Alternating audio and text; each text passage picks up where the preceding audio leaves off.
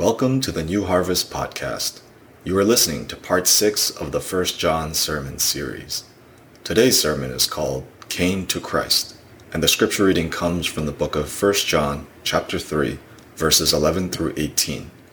The Bible says, For this is the message that you have heard from the beginning, that we should love one another. We should not be like Cain, who was of the evil one and murdered his brother. And why did he murder him? Because his own deeds were evil and his brother's righteous. Do not be surprised, brothers, that the world hates you. We know that we have passed out of death into life, because we love the brothers. Whoever does not love abides in death. Everyone who hates his brother is a murderer, and you know that no murderer has eternal life abiding in him. By this we know love, that he laid down his life for us, and we ought to lay down our lives for the brothers. But if anyone has the world's goods and sees his brother in need, yet closes his heart against him, how does God's love abide in him? Little children, let us not love in word or talk, but in deed and in truth. You hate it, right, when your parents used to compare you to other kids when you were younger. Like, I, I remember my father, my dad did that a lot to me. Like, uh, so, you know, when I was a kid, my dad, uh, like all other Korean dads, read the Korean newspaper, right? Remember the newspaper? And so one time, anyway, there was this story about this uh, poor immigrant boy in the newspaper, uh, how he got into Harvard. And then so it was one of those really gritty, inspirational stories, like those uh, pull yourself up by your bootstrap type of story, right? So he would go to school, and then he would come home, and because his parents were poor, his family was poor, he would go work at the local 7-Eleven every every you know every afternoon all the way till night shift. And then at night, after he had, you know, worked, he would study all night by candlelight until he had like a nosebleed. And I remember my dad just sitting there telling me the story and like, ah, did you see this boy? Like, you know, and he was sitting there just kind of quietly, implicitly throwing shade at me, like, why can't you work like that? You know, why can't you get straight A's? You don't even go to work. Just stay at home, do nothing right? Like, have you ever studied so much that you got a nosebleed? And I was thinking, you know, to my head, like, hey, do you want a nosebleed? right? I didn't actually say it to him, but I was like, you know? And, you know, mothers always also compare, right? Right? Don't do this, don't do that. Like, everything is either going to kill you or give you cancer, right? Whatever you do, if you go out, play outside, it can kill you if you're not careful, skateboarding, if you're not careful at the beach, if you're not careful, you know, everything can kill. Mosquitoes can kill you. Everything is deadly. And if, you know, parents always, you know, mothers especially, always talk about the worst case scenario, right? I heard, you know, so and so overdosed or he dropped out of school because he was playing too much video games. I heard this other guy, he got in a car accident because of, you know, he was drunk driving. And if you go over there, uh, you can get shot over there at this neighborhood, or you can get kidnapped if you go hiking, right? All these kind of things. And they always think about, right, what's the worst thing? And and our parents kind of still compare us, right, with other people today. Like, you know, I heard so and so already graduated, he has a job, he's married, or this person is working at this big company and they already have like three kids. I want some grandkids. What are you gonna do, right? Like they like to compare. And in our passage today, John compares us to very two very different people, right? He said he compares us to Cain and he compares us to Jesus Christ, right? And so like every overly dramatic mother John says to us, do not be like Cain, right? Don't be a murderer, right? And then like a overly demanding father, he tells us to lay down our lives for others like Jesus Christ. And they both seem, right, uh, impossible and irrelevant comparisons, right? Because one comparison is like impossibly low and the other one is impossibly high. Because there's no way, right, we think to ourselves, I, I can actually become a monster like Cain. Right? And it's equally impossible or unlikely that I could be some perfect, humble and selfless human being like Jesus Christ. Right? I'm probably never going to murder my brother, right? And I'm probably never going to lay down my life for other people as well, right? I'm going to be probably somewhere in the middle, right? So there's no need to compare me to Cain. There's no need to compare me to Jesus or these other people because these are both equally impossible and unrealistic scenarios in my mind. Right? I'm just going to be a normal person. So why do we have to talk about it, right? Why do we have to talk about, why do you have to compare me to Cain? Why do you have to compare me to Christ? Um, there was once a man, he just got converted, he got recently saved.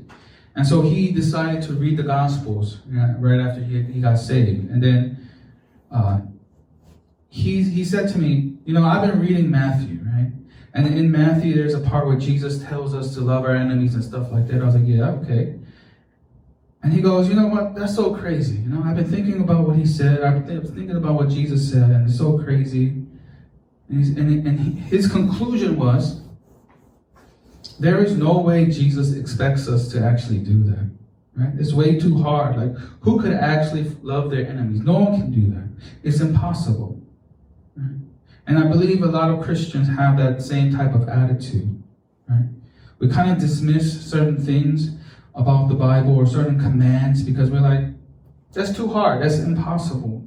There's no way that Jesus can actually expect us to, to live out those things.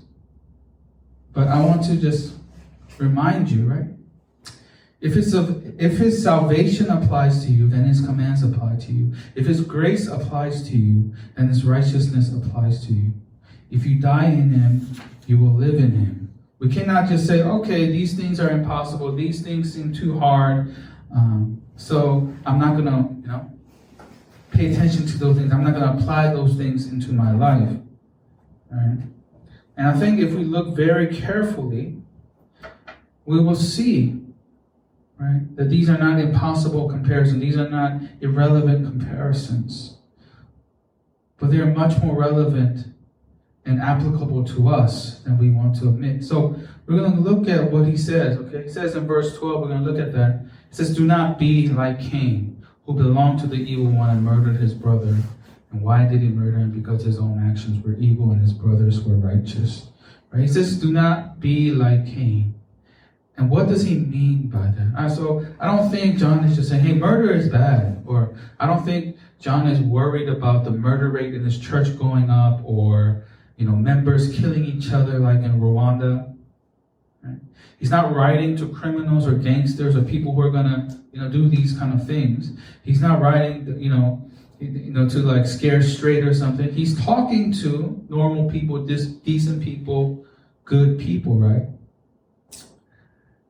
And then I think it would be very easy to label Cain as like, oh, he's just a murderer, he's just a psycho, he's just crazy, he's just a you know criminal, and dismiss his actions as the actions of a crazy person, right? Because that's what we do, right? We use labels to dismiss people. Right? Uh, you know, hate is in the air right now. It's a election time, right? And that's what we use labels for. These crazy Democrats or crazy Republicans, crazy liberals, crazy this and that. And we're and then we label them with these things and we say, oh, that's why they're so crazy. That's why they're so hateful and ignorant. Right? Oh, I can't stand those, you know, stupid blah, blah, blah, right? And so we sit there hating on them and saying that we're not hateful. So, in the same way, uh, we can say, hey, Cain was just a evil, messed up, deranged murderer. And I'm nothing like him. And so this doesn't apply to me. But I think John says, do not be like Cain, because we can be like Cain. And in many ways, we probably have a lot more in common with Cain than we realize. And you know, than what we want to actually admit. So we have to ask, what was Cain like? You know, do not be like Cain. So what was Cain like? So the first thing that I see here, as we're looking at this verse, murder did not make Cain evil. Evil made Cain murder. So I'm going to try to explain what that means. So most people believe that our sins are what makes us evil, right? Like our deeds, the I, the final outer deeds and words that we say, that's what makes us an evil person, right? Like, so somebody can say, "Hey, stay away from that guy. He's a bad person," and you might, you will ask, "Hey, how do you know he's a bad person?"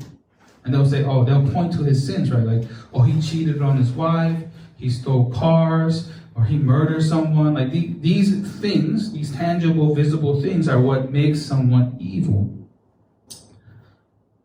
But if you look at the passage and you look at Cain, you realize that's not what really makes someone evil, right? The verse says, Why did he murder him? It says, Because his actions were evil, right? Like, so he's saying it's not the murder that actually made him evil. He murdered because he was already evil, right? So John is not actually talking about the act of murder, but he's saying that the actions, the things that happened before the murder, is actually what made Cain evil. Right? And so we have to look at that. What, what actually, what, what did Cain do to become this evil person? So when Cain was rejected by God in Genesis, right? Cain was angry. He was his. Uh, the Bible says his face was downcast, and so God approaches him and warns him like this in Genesis four seven. If you do what is right, will you not be accepted? But if you do not do what is right, sin is crouching at your door. It desires to have you, but you must master it. Right? God says to Cain, sin is crouching at your door. Right? So at this point, right, sin had not entered into Cain's heart yet. Yes, he was being tempted by these evil desires of jealousy and rage or anger. So sin was knocking on the door. Sin wanted to come in, but it wasn't in there yet. Sin desired to have him, but he had not had him yet, right? And so this is, I think, a, a good reminder. It is not a sin to be tempted by sin, right? Being tempted by sin does not make you evil. Our Lord Jesus Christ was also tempted by sin, was tempted by the devil himself for 40 days, but no one will say, oh, that makes him unholy. So that's, you know, just like a little side note. If you're being tempted by sin, that doesn't make you unholy or sinful. It just means you're tempted by sin. But then what happens? Cain unwittingly opens the door and lets sin in. Right? He gives anger it one place to sleep. He tells jealousy, hey, come make yourself at home. Hate becomes his new roommate, his best friend. Right? And so he entertains these thoughts and these feelings day and night. Right? How many times do you think Cain killed Abel in his heart? How many times do you think he cursed and hated Abel in his heart? You know, while he was smiling outwardly, right? Praising him publicly, sitting beside him at like family dinners or at church or at the synagogue while they're praising God, right? Right? How many times do you think he must have dreamed about or fantasized about it, planned it out in his head over and over again until it didn't actually sound so absurd, until it actually didn't look so bad, until sin had mastered him, until sin had now ruled over him, right? So now he just says, okay, know, it's not that bad. You know, there, there's there's there's good reasons probably in his mind. He's saying, there's good reasons why I need to do this. This will make my life better, but I can't do it here. I have to go to find a quiet place where I won't get caught, where we can be alone. Hey, Abel, let's go out into the field. I just come here, man. Let's go. All right. Just be a, just a second. Right? And so now at this point, right? He has already become evil. Murder is just icing on the cake. Cain had already been totally consumed with hatred even before he sheds a drop of blood. Right? The act of sin is like the, the, the tip of the iceberg. And the real bulk of our sin, the real source of our sin, is hidden below the surface, below our smiles, below our words, below our well crafted images. Right? And, and so you realize that sin is like a movie. And what I mean is this how long does it take to make a 90 minute movie? Right? It doesn't take 90 minutes. Right? It takes months, maybe even years to actually finish a movie because you have to get the script, you have to find the location, find the cast, find the director, find the producers, find all these things, set them all up. And then you have to shoot the movie, right? Hundreds of hours of film, multiple takes from multiple angles, alternate endings, and all this kind of stuff. And then you have to sit down with the editors and actually edit the film, put in music, do this and do that, sound effects. And then we only see the finished product. We don't see the countless hours and the money and the effort that went into making it. So oftentimes, we only see the finished product of our sin. Right? That flash of anger that just comes up out of nowhere, that sudden burst of jealousy or lust, you're like, where did that come from? I'm not like that. Right? Those times when you say, oh, I just acted out of character. That's not me. Right? But where did that come from then, right? You know, one person cuts you off, and that little poke, right, makes you erupt into anger and erupt into curses. Where was all that hiding? I believe that this is why Jesus says anyone who hates a brother is guilty of murder. Right? Anyone who looks at a woman lustfully is already committed adultery. Right? The man who calls his brother a fool is in danger of the fires of hell. How many times do you think Cain must have called Abel a fool or all these different names in his heart? Right? So the act is nothing without the intent. Right? It's not murder if a soldier kills the enemy. It's not murder if you know someone does it out of self-defense or if a doctor is trying to save someone's life and the and the and the you know the, the, the surgery doesn't go well. It's the intent, the motives of a person that truly makes an act evil. Right? And and so I was just sitting here thinking about it. A lot of times we think that we're not sinful, right? Because we don't overtly, outwardly commit sins, right, for everyone to see. But I wonder, is sin crouching at your door? Has sin already kind of come in? Now it's in the living room. Now it's in the bedroom. Now it's in you know the kitchen. Right? Has sin taken up residence in your heart? Is it actually ruling over you, although other people may not see it that way? Has jealousy and lust and greed and pride and anger, have they firmly taken up root in you? And so I think that's one thing we can learn from Cain. It's not the action, it's not that, you know, that brief moment where he actually murdered someone that made him evil. It's all those countless hours of thinking about it, fantasizing about it, loving it, delighting it, indulging in it, right? That made him evil. And that's what we do a lot of times. We indulge in these kind of evil thoughts, dark thoughts about other people, right? about this about the person that cut us off, about the person that disrespected us, about the coworker that, that said things about us and made us feel small, or about you know, like we sit there and then we, you know, we enjoy those things, we entertain those thoughts, and you have to think about what actually what you know. So outwardly, no one can see it, but what's actually, what do you think your soul looks like? If you could see your soul. Right. And then it says, why did Cain murder Abel? Right? Now, a lot of times we think we have a good reason for doing something bad, right? And every time me and my brother used to get in arguments or fights, my brother would say, Hey, my brother hit me. And then my mom would always ask, Well, what did you do? right? Well, she would always ask my brother, What did you do? Like, did you do something to deserve it?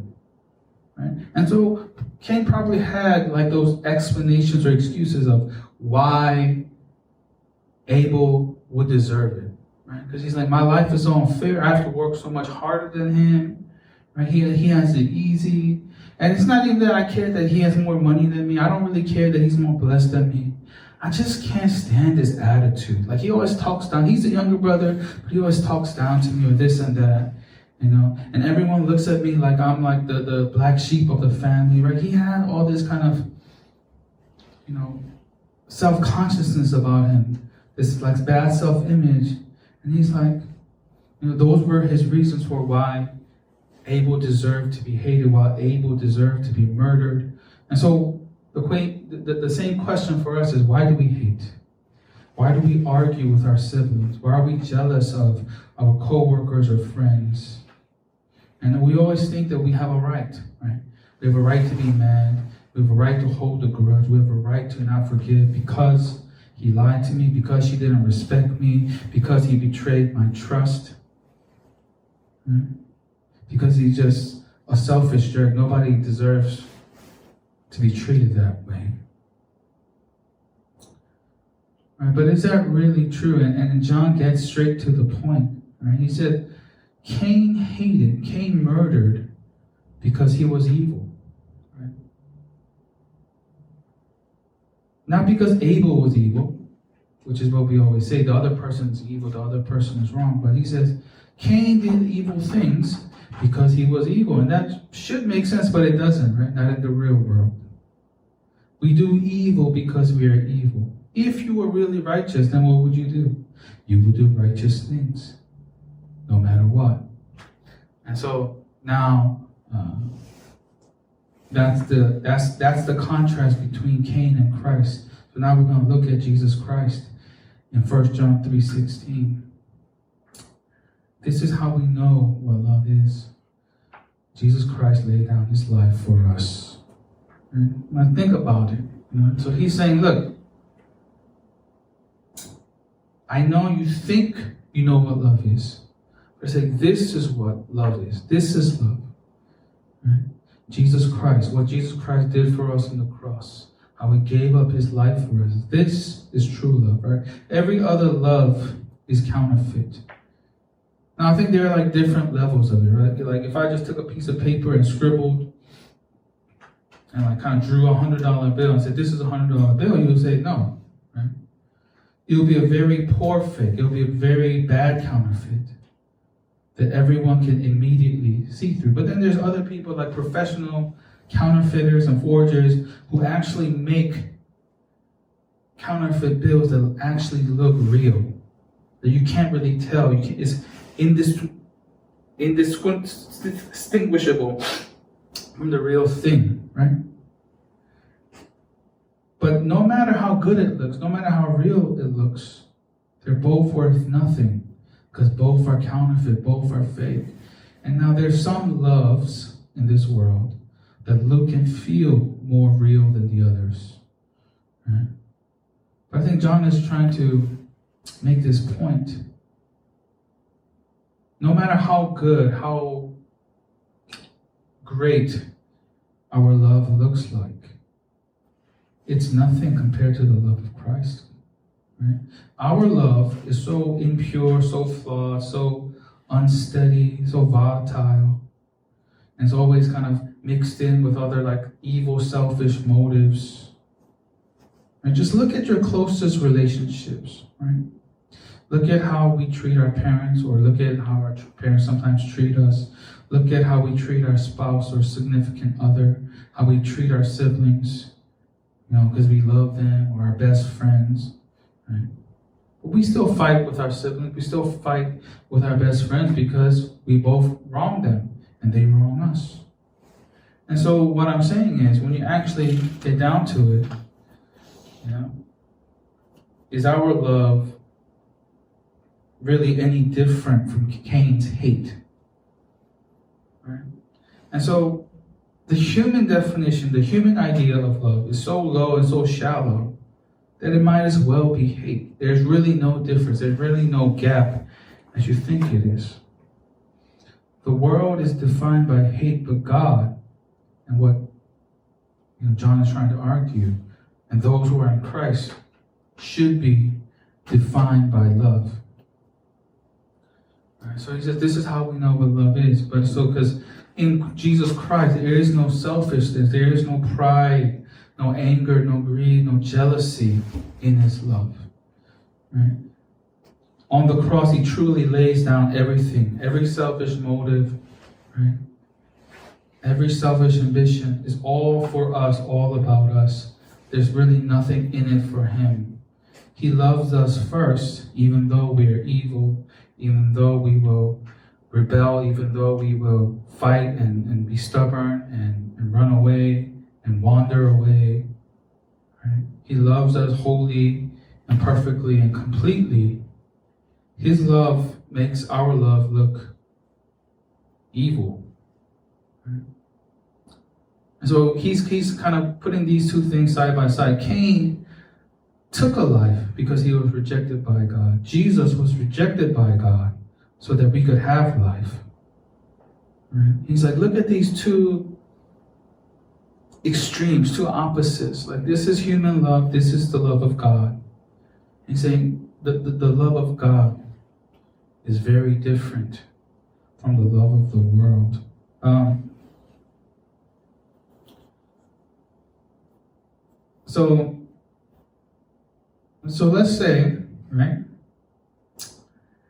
If I were sitting at like the end of a pier at a beach somewhere on a summer day, enjoying myself, right? Someone comes along and jumps in the water, right?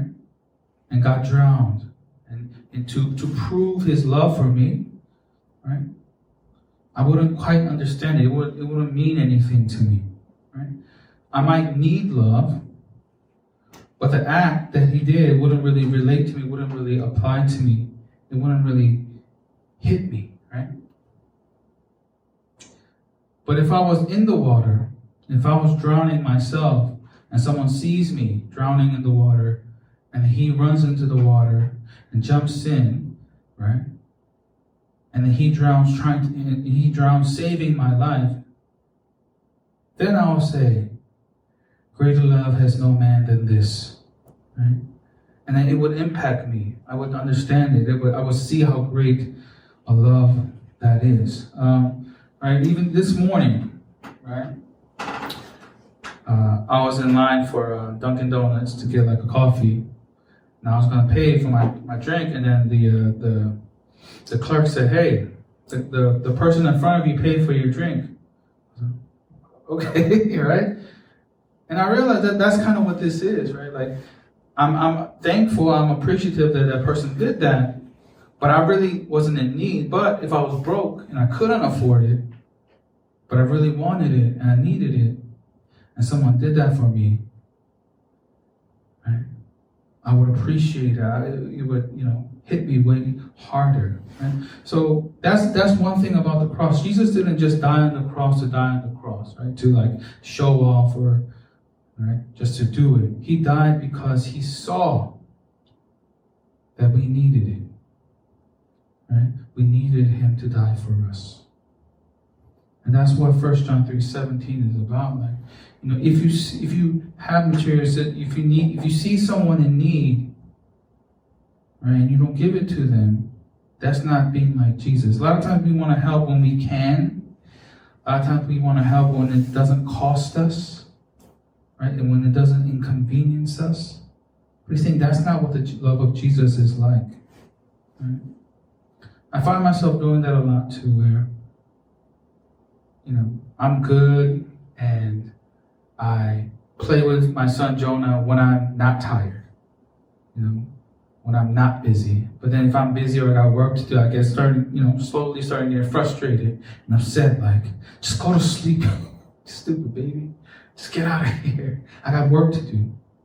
But saying that's that's that's the difference between the love of Christ and the love of man or my love. You have to, you know, it's self-sacrifice. It's, it should cost you something. And he said, that's the love of God. So he says, right? If anyone has material possession and sees a brother in need, but has no pity on him, like does nothing about it, he said, how can the love of God be in him?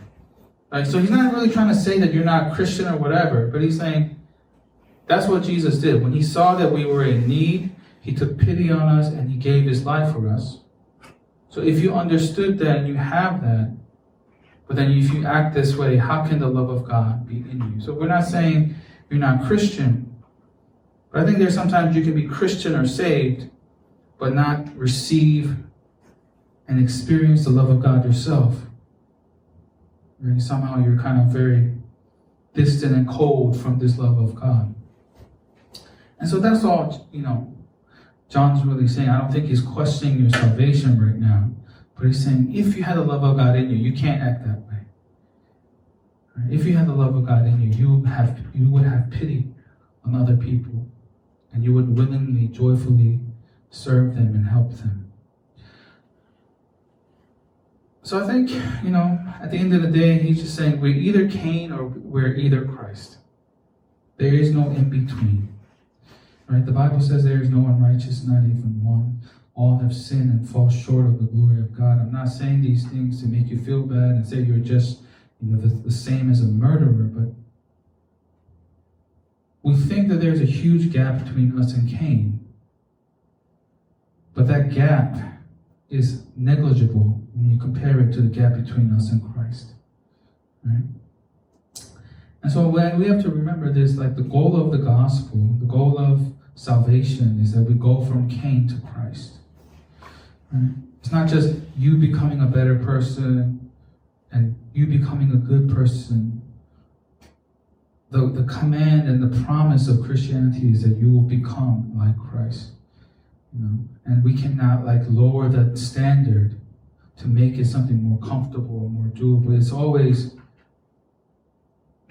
you become saved so that you can be like Christ. There is no other goal. There is no other option. There is no other right purpose in what we believe. So always remember that that's what we're striving for. That's what we're shooting for, even though it may seem impossible and hard to be like Christ. This is the calling.